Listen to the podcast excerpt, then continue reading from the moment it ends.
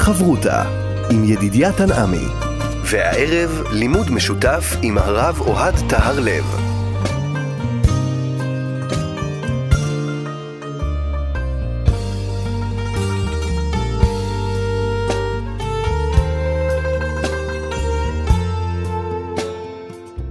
שלום, כאן מורשת חברותה לימוד משותף עם רבנים ואנשי חינוך בנושא תנ"ך, הלכה ואמונה. היום אנחנו לומדים מהאגדה יחד עם הרב אוהד תיארלב, ראש מדרשת אות לידנבאום מרבני בית הלל, וכאן יד המיקרופון ידידיה תנעמי, שלום לך הרב אוהד. שלום לך ידידיה ולמאזינים. אנחנו רוצים ללמוד היום אגדה שעוסקת בעניינים שאנחנו קשורים אה, בהם, עניין של אה, פדיון שבויים. והסיפורים הללו זה לא סיפורים רק של היום, זה גם קרה פעם, ורואים שיש סוגיה שלמה בשאלה הזאת, כיצד פודים את השבויים.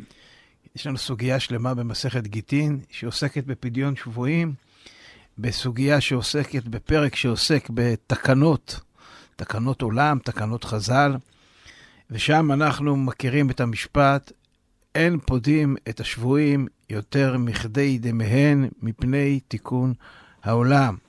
זאת אומרת, חז"ל פחדו שפדיון שבויים זה מצווה גדולה, מצווה רבה, מצווה מאוד חשובה. סכנת נפשות. סכנת נפשות, סכנת נפשות במובן הפיזי, סכנת נפשות במובן הרוחני. הנפשי. הנפשי. איך שלא נסתכל על זה, זאת סכנת נפשות.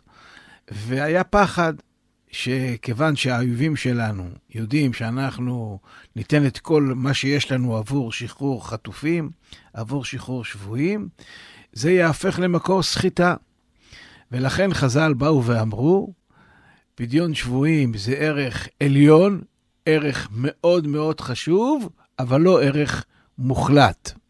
יש מצבים שלא, אין פודים את השבויים יותר מכדי דמיין. כמובן שיש הבדל בין אדם פרטי לחברה, לכלל. כי אדם פרטי, אה, חז"ל לימדו אותנו עבור אשתך, עבור ילדיך, אתה באופן אישי יכול לתת כמה כסף שאתה רוצה. כי זה באמת חשוב לך. אבל אנחנו כחברה לא יכולים להרשות לעצמנו את זה, כי אחרת אין לדבר סוף. סוף. ולכן הם אמרו את הכלל שהם אמרו. יש לנו אגדה שנמצאת במסכת גיטין, אגדה של אחת מאגדות החורבן, שלכאורה מציגה תמונה אחרת. אה, האגדה עוסקת בפדיון תינוק, ילד שנחטף.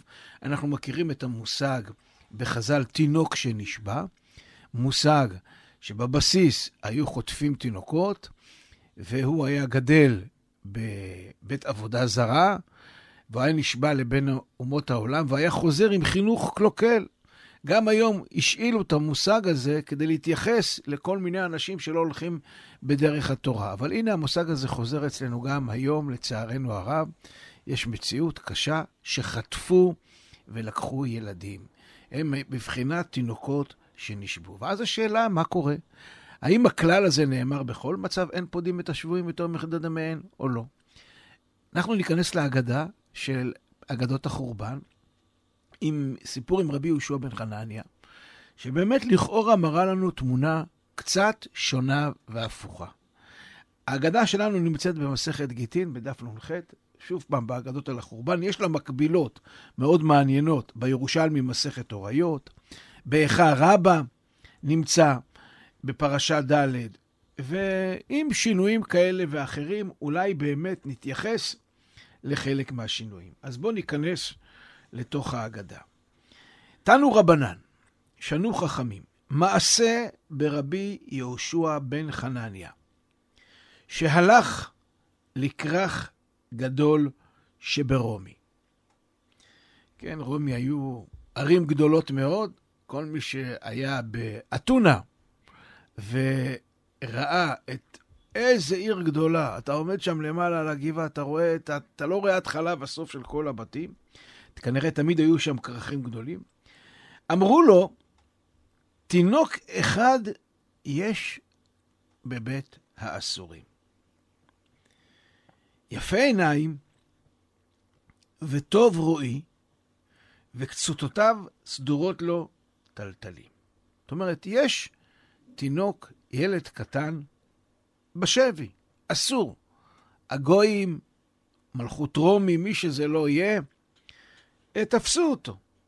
והוא יפה עיניים, טוב רואי, שערותיו, טלטליו, יפים. בקיצור, מותק של ילד. הלך ועמד על פתח בית האסורים. כן, עמד שם, מתחת לכלא. יש חלון קטן כנראה לשבויים והאסורים. אמר, הוא כנראה צעק את זה, מי נתן למשיסה יעקב וישראל לבוזזים? פסוק מישעיה מ"ב. הוא אמר את זה לכאורה עם סימן שאלה, כמחכה לתשובה. לתשובה. ענה אותו תינוק ואמר, שם מאחורי הקיר, אי שם מאחורי החלון, הוא צעק את זה, הלא השם זו חתן לו, ולא אהבו בדרכיו הלוך, ולא שמעו בתורתו. זאת אומרת, התינוק המתוק הזה זכר את הפסוקים בעל פה, וכשהוא שומע חצי פסוק מרבי יהושע בן חנניה, הוא עונה לו את החצי השני, כתשובה לשאלה שרבי יהושע בן חנניה שאל.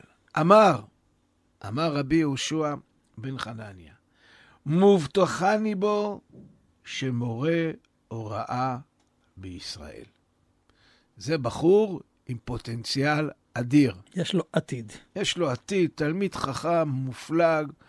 אם הוא תינוק וככה הוא שולט ויודע, ו- ויש לו, הוא כנראה גם התשובה שהוא נתן לו, הוא מאוד מאוד אהב אותו, הוא אומר לו, העבודה, העבודה, שאיני זז מכאן, כן, לשון שבועה, עד שאפדנו בכל ממון שפוסקים עליו.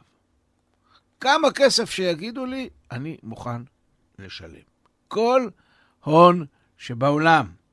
אמרו, לא זז משם עד שפדאו בממון הרבה. ולא היו ימים מועטים עד שהורה הוראה בישראל. זאת אומרת, הוא כנראה שילם עליו הון בלתי רגיל. כסף מופרע לחלוטין. אבל גם האגדה אומרת שלא היו ימים מועטים, הילד הזה גדל מהר מאוד, ובאמת הגיע לגדולות, עד שהורה הורה בישראל. ושואלת האגדה, אומנו, ומי זה אותו אדם? רבי ישמעאל בן אלישע. אז כמובן אין הכוונה לרבי ישמעאל בן אלישע, שהיה אחד מעשרי הרוגי המלכות, זה כנראה הנכד שלו. כי מבחינת הזמנים, הסבא שלו כנראה היה, וזה אומנם אותו שם, אבל זה הנכד שלו. זה הסיפור שלנו.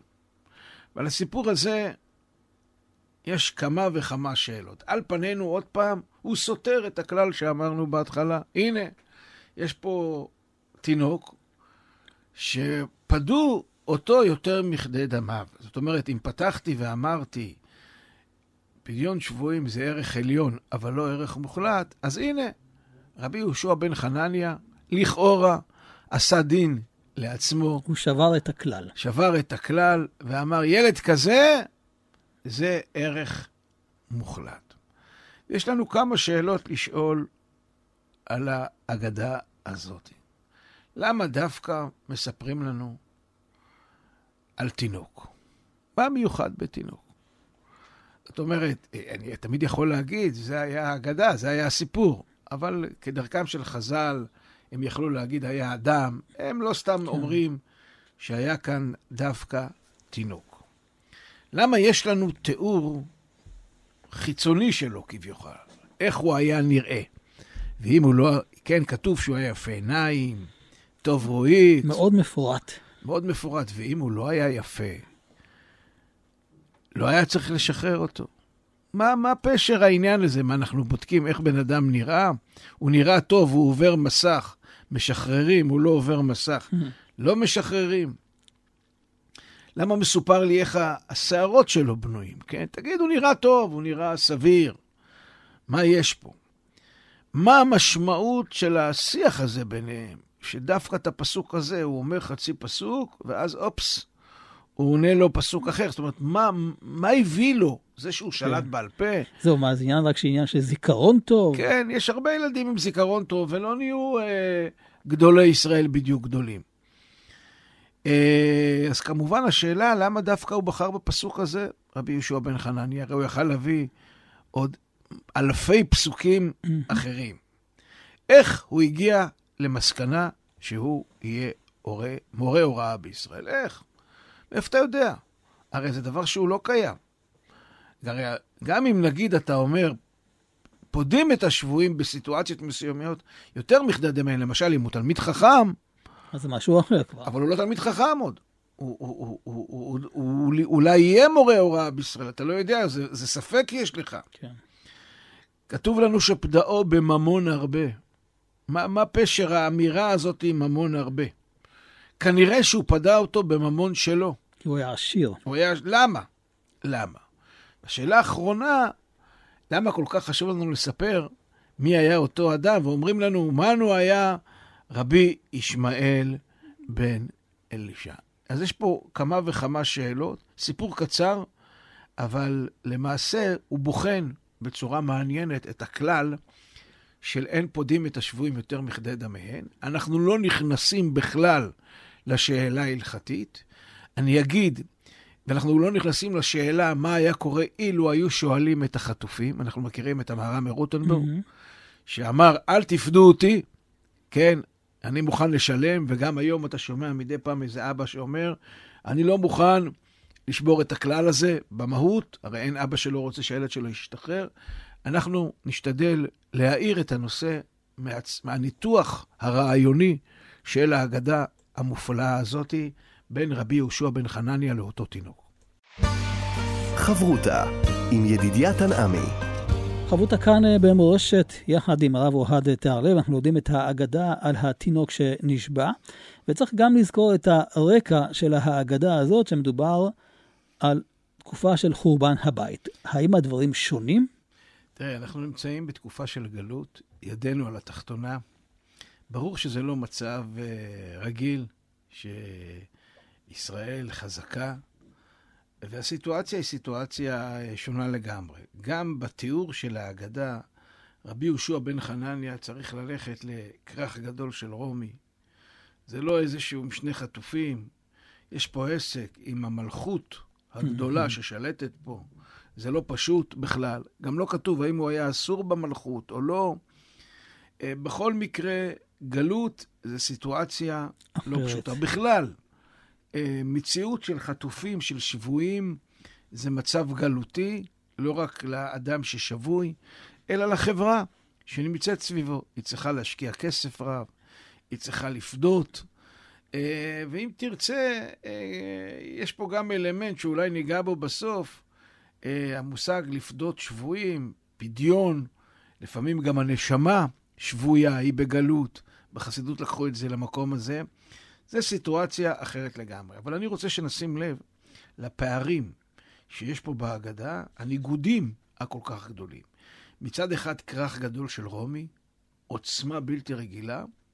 מצד שני, יש לנו פה תינוק קטן, חסר אונים, בלי יכולת, אה, חלש מאוד. זאת אומרת, האדם הכי חלש, סמל הכי חולשה, מול תיאור של עיר אולי הכי גדולה, mm-hmm. עם המעצמה הכי גדולה. והפער הזה בתוך ההגדה לוקח אותנו לפער אחר שקיים בהגדה.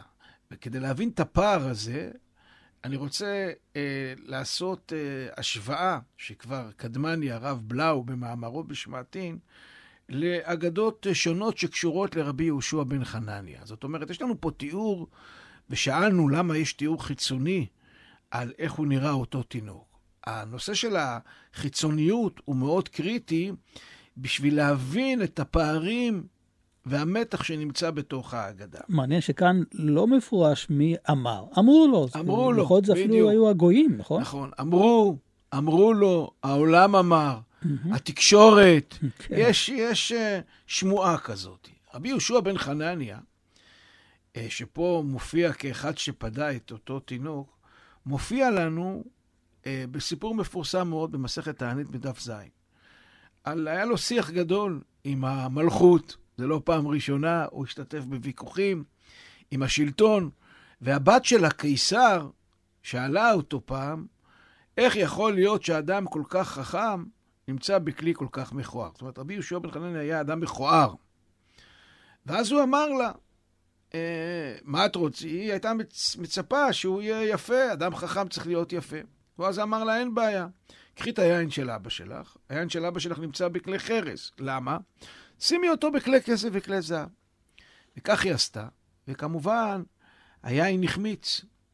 ואז אבא שלה שאל אותה, מי אמר לך לעשות ככה? אז היא אמרה לו, "אה, רבי יהושע בן חנניה.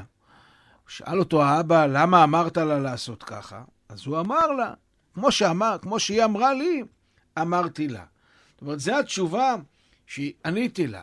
היין מתקיים יותר בכלי חרס. החוכמה מתגלה יותר בכלי מכוער, מכוער, לכאורה. פשוט, וכאן זה ממש בניגוד לתפיסת לגישה עולם שלו. שלו. נכון, הגמרא שם שואלת, דרך אגב, יש אנשים שהם גם יפים וגם חכמים. מהמם. אז הגמרא אומרת שלכאורה אם הם היו פחות יפים, הם היו יותר חכמים? חכמים, בדיוק. זאת אומרת, יש פה אלמנט של הפער בין הפנים לבין החוץ, והשאלה במה אתה משקיע. אתה משקיע בחיצוניות או בפנימיות. וברגע שיש לך, זכית לשני עולמות, אתה, משהו פה יבוא. על חשבון. אבל דווקא בגלל זה, בגלל הפער הזה, אנחנו רואים את הפער גם בהגדה שלנו, בין מה שאמרו, מה שסיפרו, הרי הוא לא ראה את אותו אה, תינוק. ילד, תינוק מתוק, הוא רק סיפרו עליו שיש, הוא רק שמע אותו, הוא לא ראה אותו, לבין זה שהוא אומר, אני הולך לבדוק. יכול להיות שהוא מאוד יפה, כמו שאומרים, כן? אבל אני הולך לבדוק. אז יש פה פער בין אמרו לו לבדיקה. כלומר, אל תסתכל בקנקן, אלא אל במה שיש תסתכל פה. בקנקן, אלא במה שיש בתוכו. ובאמת, כשאתה שואל את עצמך, אז מה הוא גילה? הרי בסך הכל הוא שאל אותו פסוק אחד. אז זה לא מדויק, כי הוא בחר באמת בפסוק מאוד ספציפי, שהוא הופך אותו כמובן לשאלה, כן? אה, מי נתן למשיסה יעקב וישראל לבוזזים? ובאמת, אותו תינוק עונה לו, אה, הלא השם זוכתנו לו, ולא אהבו בדרכיו הלוך, ולא שמעו בתורתו. והוא מסיק ואומר, וואו, זה יהיה תלמיד חכם. מה, בגלל הזיכרון? לא בגלל הזיכרון.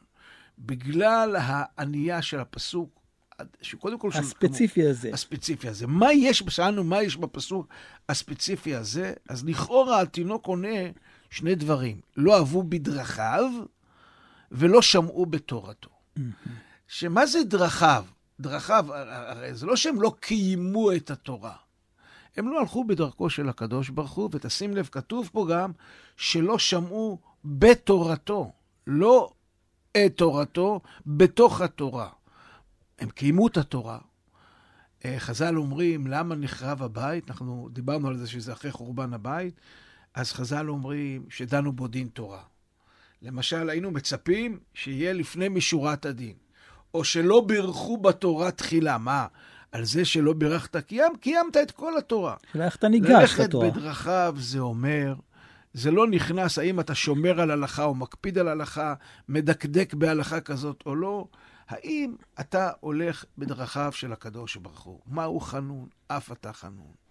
מהו רחום? אף אתה רחום. זאת אומרת, מצפים ממך שאתה באמת תהיה אדם שכל כולך עוסק במה? באיזה שהם לפנים משורת הדין, באיזה שהם רחמים. ואני רוצה, כיוון שמדובר על רבי ישמעאל בן אלישע, הסבא שלו, כן? אה, גם קשור לפער הזה בין היופי לבין, אה, לבין החלק הפנימי, כי הסבא היה אחד מעשרה הרוגי מלכות. יש לנו את הסיפור עם הבת של הקיסר, הבת נכון? של הקיסר, בדיוק כשהיא רצתה, את ה... היא אמרה, אל, אל תהרוג. הוא אמר לה, אני לא יכול לעמוד בדברייך, אבל הוא פשט את עורו של פניו, ושם לה, שמה את זה כנראה אצלה על החדר. אז עוד פעם, היא נתפסה לממד החיצוני, אבל הוא כמובן היה שם ממד פנימי. וזה קשור לנו לעוד דבר של רבי ישמעאל בן אלישע, שפעם נכנס, רבי ישמעאל בן אלישע מעיד על עצמו, שפעם הוא נכנס לפני ולפנים. להקטיר קטורת. להקטיר קטורת, והוא ראה את קטריאל, היה שם צבקות עומד שם, והוא אמר לו, ברכני בני, ואמר לו, יהי רצון שיגולו רחמך על מידותיך, ותתנהג עם בניך במידת הרחמים. מה שזה אומר, שלמעשה, עוד פעם, יש פה את האלמנט, קטורת זה דבר פנימי, לפני ולפנים, המקום הפנימי ביותר בין המקום החיצוני, הריח, לבין הנושא הזה של הרחמים, של החמלה. זאת אומרת, הייתה פה ציפייה, שהוא, ואותו רבי ישמעאל כנראה בן אלישע, הנכד. הוא תפס בעצם את השאלה. הוא תפס את העיקרון, הוא הבין את הנקודה עצמה. אומר רבי יהושע בן חנניה, אופס, זה אדם שבאמת אה, אה, יהיה מישהו אחר. כן. אבל אני רוצה שנלך לעוד שני סיפורים. אנחנו תמיד אומרים שלכל סיפור בחז"ל יש איזשהו רקע בסיפור בתנ"ך. מקור כביכול. מקור, כן. משהו, איזשהו דמיון. השראה. השראה לסיפור, ואי אפשר אה, מלא לחשוב לי שהסיפור הזה מתכתב עם יוסף, סיפורו של יוסף. יוסף בן... נער. נער צעיר, כסותותיו טלטלים, הוא נראה יפה, הוא כנראה, אבא שלו עושה לו כותונת פסים, כן, מלביש אותו כמו דוגמן, נראה מקסים, מגיע לבית האסורים. האחים שלו זורקים אותו לבית האסורים. זורקים אותו לבור, והוא מגיע לבית האסורים, והנה, תראה בסופו של דבר איך הנער הזה הגיע לגדולה, ונהיה מלך, חולם חלומות, הזוי, כן? הנה אדם עם פוטנציאל גדול. אז כמו שיוסף, כביכול, הגיע לגדולה, גם התינוק הזה כנראה יגיע לגדולה. והדמות השנייה שמתכתבת איתנו פה זה דוד המלך, כן? טוב רואי. יפה עיניים וטוב רואי, אדמוני, mm-hmm. כן? וטוב רואי, גם הוא דמות כנראה מאוד מיוחדת, מאוד יפה. אה, ולמה אני מביא את שניהם? כי גם יוסף וגם דוד הם סמל המשיח. משיח בן יוסף. משיח בן, בן דוד. דוד. והנה, תראה מה, מה יצא בסופו של דבר. כי כשאנו עסוקים בפדיון שבויים, הערך המוחלט שלנו צריך להיות אה, תיקון עולם. Mm-hmm. והשאלה, מה יביא לתיקון עולם? זה מעניין מה שאתה אומר, כי כשאני עושה את ההשוואה בין uh, דוד לבין uh, יוסף, uh, שוב, העניין הזה של הדין, כן, האחים דנים אותו וזורקים אותו לבור, ודוד uh, מספר על האחים שלו, מוזר הייתי לאחיו, גם שם. יש את הסיפור של האחים. וגם שם הוא, הוא צעיר ביותר, דוד. נכון. ותוסיף לזה שאנחנו מדברים פה עכשיו לאחר חורבן הבית, שהגלות הייתה מפני שנאת חינם שהיו ביניהם, אז הנה, סגירת מעגל של השלושה הללו. נכון, ואתה יודע מה, תמיד תמיד סיפור uh, פדיון שבויים, uh, כמו אצלנו, האויבים שלנו, יימח שמם וזכרם, יודעים לגעת בנקודות הכי חלשות. הכי רגישות. זאת אומרת, שאלת החטופים היא שאלה של... אה, היא קורעת, קורעת את הלבבות, כן? כמו משפט שלמה. אתה צריך לקרוע. אתה לא יודע מה להחליט. ו... כי, כי באמת אה, יש פה, לבך יוצא, לבך נמס לילדים ולנשים ולחיילים. אה, ומצד שני, אתה אומר לעצמך, רגע, מה יקרה? מה המשמעות לטווח ארוך? תראה את הסיפור של גלעד שליט. אה, מה, מה צמח לנו? אני לא יודע, עוד פעם, זה לא חוכמה להגיד מה היה קורה אילו, אבל אנחנו רואים. את התוצאות. האם, האם המעשה הזה היה מעשה חיובי? או מעשה שלילי, אנחנו ממש, אני לא יודע אם אנחנו יכולים להגיד עכשיו, הנה, תראה, אותו מנהיג חמאס, סניור, ששוחרר אז, תראה מה קרה לו. בדיעבד עשינו טעות. לא, לא, זו שאלה, זו שאלה שההתלבטות בה וההחלטה היא שאלה חברתית שקשורה לאותו רגע. דרך אגב, אבא שלו, של גלעד שליט, mm-hmm. אני הייתי עושה אותו דבר, הופך את העולם, כי כמו שחז"ל אומרים, מבחינתך, תעשה הכל. יכול, תעשה הכל, ככה השולחן ערוך פוסק, אשתך, ילדיך, אבל אנחנו כמובן... יש אחריות חברתית. יש גם כמובן אחריות חברתית, ולכן השאל, יש פה פער בין המצוקה הפרטית למצוקה הכללית. אני חושב, ברמזים שהאגדה לוקחת אותנו ליוסף ודוד, היא לוקחת אותנו פה, אתה צריך להבין שאתה צודק, אבל בסופו של דבר גם המצוקה הפרטית היא תמיד, תמיד, תמיד תהיה קשורה למצוקה הכללית. רבי יהושע בן חנניה פה, הוא אמנם מנהיג, אבל הוא לא בא לפדות את הבן שלו. הוא בא לפדות אה, אדם אה, שהוא שמע איזשהו תינוק מסכן, והוא מוציא את הממון הרב. עכשיו, מה מביא אותו להחלטה להגיד, אוקיי, זה מה שאני עושה? את זה כבר נדבר בהמשך. חברותה עם ידידיה תנעמי. חברותה כאן אה, במורשת, חברותה יחד עם הרב אוהד תיארלב. אנחנו צריכים עכשיו להבין באמת את העניין הזה של האגדה, של התינוק הזה, שרבי יהושע בן חנן מבין שאל תסתכל על עכשיו זה שהוא תינוק, תסתכל על זה שהוא גדול, שהוא מובטח שהוא יהיה הוראה. והשאלה איך הוא ראה את ההסתכלות הזאת, איך הוא היה בטוח עד שהוא נשבע, נכון? ככה כתוב. תראה, זה, זה מדהים, כי, כי הוא מחליט שלילד הזה יש פוטנציאל, וכנראה ראוי לפדות אותו. הוא גם בטוח, לא רק שיש לו פוטנציאל. הוא שובר את הכלל, ואתה יודע, בתקופה האחרונה, אה, אני שואל את עצמי, שעם ישראל, אתה יודע, הרי החיים הם לא יהיו אותו דבר כמו שהם היו לפני שמחת תורה. אה, מה שמכונה השבת השחורה או השביעי באוקטובר. ואני שואל את עצמי, בתקופות מסוימות, מה עם השריר, השריר החברתי שעם ישראל צריך למתוח? אני שואל את עצמי את השאלה באופן פרטי גם, מהו השריר הכי, הכי חלש אצלי שצריך למתוח אותו כדי לחזק אותו?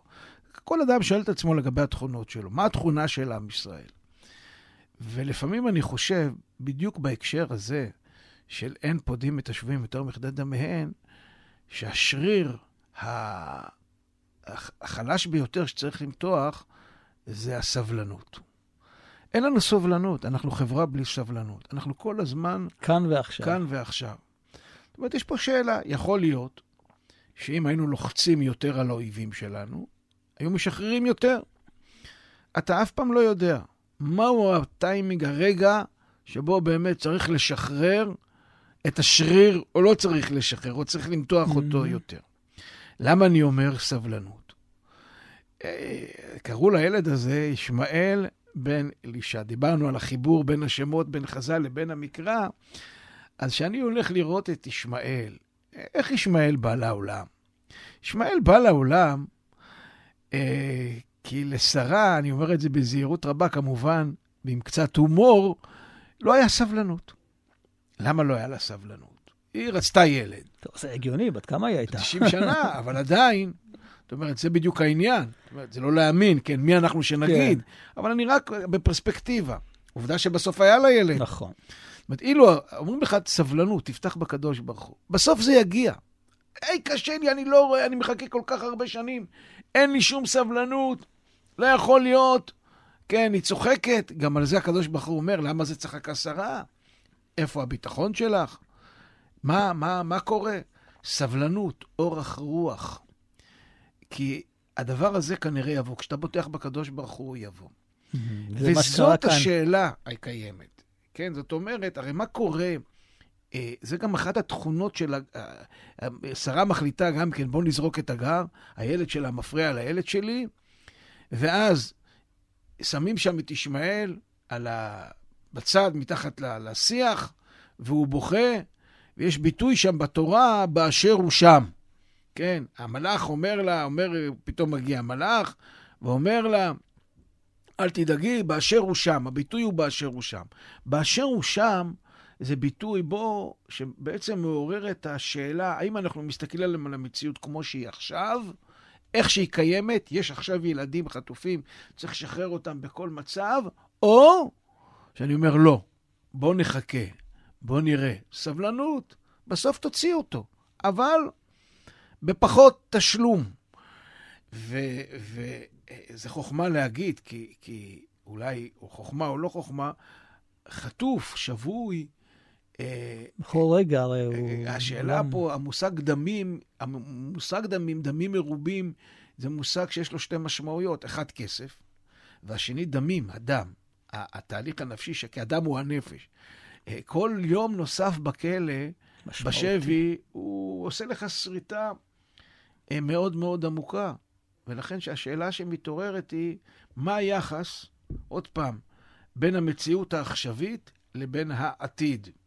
שאלה שהיא קיימת לאורך כל חיינו, גם דיברנו על הרמזים ליוסף ודוד, האם אני צריך להסתכל תמיד על העתיד, על מה יהיה, או על מה, שקורה, מה שקורה עכשיו, בוא נוציא, נציל כמה שאפשר, מה יהיה? אלוקים גדול. כן? או להגיד לו, סבלנות, תפתח בקדוש ברוך הוא. בסוף הוא ישחרר אותך. והמתח, הוא ישחרר את האנשים האלה. והמתח הזה הוא בעצם קיים בין העתיד לבין ההווה כתפיסת עולם.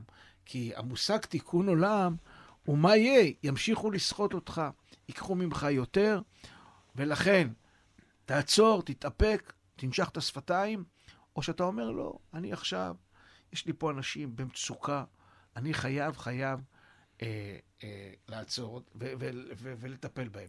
גם השמות פה הם שמות של ישמעאל, לשמוע, אלישע, כן, אה, להושיע. יהושע. יהושע, הכל, בן חנניה, כן, הכל לא. ישועה, תחינה, תפילות, הכל רומז אותנו למציאות שהיא מאוד מאוד דומיננטית ומרכזית בסיפור. ודווקא בגלל הצליל הזה של ישועה, של, של תפילה, של פדיון, של, של אה, רגישות לאנשים במצוקה, אני רוצה לתת איזשהו מבט אחר ולהסתכל על כל הסיפור בצורה קצת אחרת. לפני כן, כשאתה מתבונן על ההחלטה של רבי יהושע בן חנניה, הרי לכאורה, אם הוא היה צריך להסתכל כאן ועכשיו, יש כאן תינוק מסכן, יפה תואר, צריך לחמול עליו, לחוס עליו, אבל הוא לא רץ לפדות אותו בממון, הוא בודק את ה, דווקא את התוצאה העתידית, בניגוד למה שראינו כאן עכשיו אצל ישמעאל. נכון. זאת אומרת, אתה אומר בעצם, הוא לוקח פה ואומר, רגע, רגע, רגע. אין פודים את השבויים יותר מכדי דמיהן. למה? מפני תיקון העולם. Mm-hmm. שלא ייקחו מאיתנו בשל... ויסחטו אותנו עוד, עוד פעם ועוד פעם. אז הוא אומר, רגע, רגע, המושג תיקון עולם הוא מושג רחב. הוא גדול רחב. יותר, זה יפה. ואם אני אציל את אותו ילד, הילד הזה, יש לו כזה פוטנציאל... לתקן את העולם. שהוא, הוא, זה התיקון עולם. זאת אומרת, אם אני משחרר אותו עכשיו, זה התיקון עולם. אה, כלומר, יש כאן עוד משהו במשוואה הזאת של uh, מערכת הערכים של פדיון שבויים. נכון. אני רוצה אבל ללכת לעוד תיקון עולם שקיים פה. טוב. תיקון עולם נוסף, אחר, שונה, בהיבט האישי שלנו, בראייה הכללית על כל הסיפור. בסיפור שלנו מופיע uh, שהאמירה uh, שסיפרו עליו, על אותו תינוק, שהוא יפה עיניים, טוב רואי וכסותותיו סדורות לו טלטלים. אה, שלכאורה אמרנו, יש פה תיאור חיצוני, ודיברנו על הפער בין התיאור החיצוני לבין התיאור הפנימי, לבין המציאות הפנימי, בין אמרו לבין בדק. אבל אני רוצה להציע הצעה אחרת. יכול להיות שהמושג יפה עיניים וטוב רואי, טוב רואי זה לא איך שאנחנו רואים אותו, אלא איזה עין יש לילד הזה. וואו. לילד הזה יש לו עין טובה. הוא ידוע כאדם שיש לו עין טובה ורואה את הדברים בצורה מיוחדת. זאת אומרת, אני לא רק בודק את היכולת האינטלקטואלית שלו, מה הוא מסוגל. לעשות ומה לא, ואיך הוא עונה ואיך הוא תופס, אלא יש לו עין, טוב רואי, יש לו עין טובה. העין הטובה היא דבר מאוד מאוד בסיסי בכל המהלך של תיקון עולם. חז"ל אומרים במסכת סוטה, את מי מכבדים בזימון? אז חז"ל אומרים בברכת הכוס, בכוס, כן? חז"ל אומרים, לא התלמיד חכם ולא הזקן, הכל אני אומר ביחס לסיפור שלנו שמדובר בתינוק, mm-hmm. כן? ולא בעל הבית, ולא הכי מבוגר, אה, ולא הכי חשוב, אלא אנחנו, מי, מי, למי שיש לו אה, עין טובה. שנאמר, טוב עין הוא יבורך. אל תקרי יבורך, אלא יברך. מסביר המהר"ל שם, מה זה טוב עין הוא יבורך? מי שיש לו עין טובה, זאת הברכה הגדולה ביותר. זאת אומרת, את מי אנחנו מכבדים בברכה? מי מביא את הברכה פה בעולם? זה, אה, אה, אה, זה שיש לו עין טובה. ואנחנו מכירים את המשנה באבות. כן? אה, אמרו להם, אמ, אה, צאו וראו איזה דרך ישרה שידבק באדם, רבי אליעזר אומר עין טובה, רבי יהושע אומר חבר טוב, רבי יוסי אומר שכן טוב, אחרי זה אומרים מה הדבר השלילי? עין רעה. זאת אומרת, העין הטובה היא הבסיס, כי כשלך יש עין טובה, הכל נראה אחרת. התיקון עולם הכי גדול זה אולי לא ה... היכולת, התובנה שלו, למה אנחנו כולנו עכשיו נמצאים ואסורים במצב של גלות, כמו שהסברנו בהתחלה, אלא התיקון עולם זה שיש לנו פה אדם שתהיה לו עין טובה, הוא טוב רואי. וזה, וזה הייתי אומר, זה מצרך אה, נדיר, כי תמיד יש לאדם נטייה לראות את הדברים בצורה שלילית ובעין רעה. כשאדם רואה את הדברים בעין טובה, אז דבר ראשון, ליבו יותר פתוח, הוא מרחם יותר. הוא הולך בדרכיו של הקדוש ברוך הוא, כי הוא סבלן, כמו הקדוש ברוך הוא, יש לו אורך רוח. הדבר הבסיסי ביותר שמביא ברכה לעולם, תיקון עולם, זה, זוהי אה, אותה ברכה של עין טובה, וכנראה לתינוק הזה היה. זאת אומרת, התכונה שהוא גילה, זה הדבר הזה שהוא טוב רואי. הוא, יש לו עין טובה, וכשתינוק יש לו כנראה את הפוטנציאל הזה, אז באמת הוא באמת אה, צדיק גדול, ויהיה מורה הוראה בישראל. ודרך אגב, אני חייב לומר, פוסק שהוא מורה הוראה, הוא גם זקוק לעין טובה. כולנו זקוקים לעין mm-hmm. טובה, כי השאלה איך אתה מסתכל על הדברים. האם אתה רואה את האדם? האם אתה רואה את הממד האנושי, את הקושי שלו? אותו דבר בחברה. ושאלת פדיון שבויים זקוקה לעין טובה. וגם לראות את האנשים החטופים, גם לראות את המצב החברתי. עין טובה, כן? זה uh, אותו uh, סבא של רבי ישמעאל בן אלישע, שנכנס לפני ולפנים, ואמר, אה, יהי רצון שיגולו רחמך על מידותיך ותתנהג עם בניך במידת הרחמים. הוא ראה את קטריאל יד צבקות, הוא נמצא שם. כשהוא רואה, אז הוא אומר, מה צריך לברך? רחמים, חמלה, עין טובה על כולם, וממילא יהיה פה תיקון עולם אחר וטוב. אז בסופו של דבר, מה שאנחנו בעצם לומדים מהאגדה הזאת, זה אולי לא רק פדיון חיצוני של איזה תינוק, זה פדיון של הנפש שלנו, למצוא בתוך הנפש שלנו את התכונות הטובות? תראה, כנראה שכן. אה, אני רוצה אה, לקחת אותך למשנה אחרת במסכת אבות, שמתכתבת עם העניין. והמשנה אומרת, כל מי שיש בידו שלושה דברים עלה לו מתלמידיו של אברהם אבינו, ושלושה דברים אחרים מתלמידיו של בלעם הרשע. עין טובה ורוח נמוכה ונפש שפלה מתלמידיו של אברהם אבינו. עין רעה ורוח גבוהה ונפש רחבה מתלמידיו של בלעם הרשע. אה, שלושת הדברים האלה הם התכונות כביכול של תלמידיו של אברהם אבינו. עכשיו תשים לב, כשאדם נמצא בשבי, רוחו נמוכה, נפשו שפלה. אין לו, אין לו תעני שלו. וכיוון שהוא במצב קשה, אז הוא חייב שתהיה לו עין טובה, כי הוא, הוא, הוא, מרחם וחומל על עצמו. אין, אין לו חירות. העין הטובה הזאת היא, היא, היא, היא מאוד מאוד קריטית. ואני רוצה לקחת את ההגדה הזאת עוד צעד למישור הפסיכולוגי.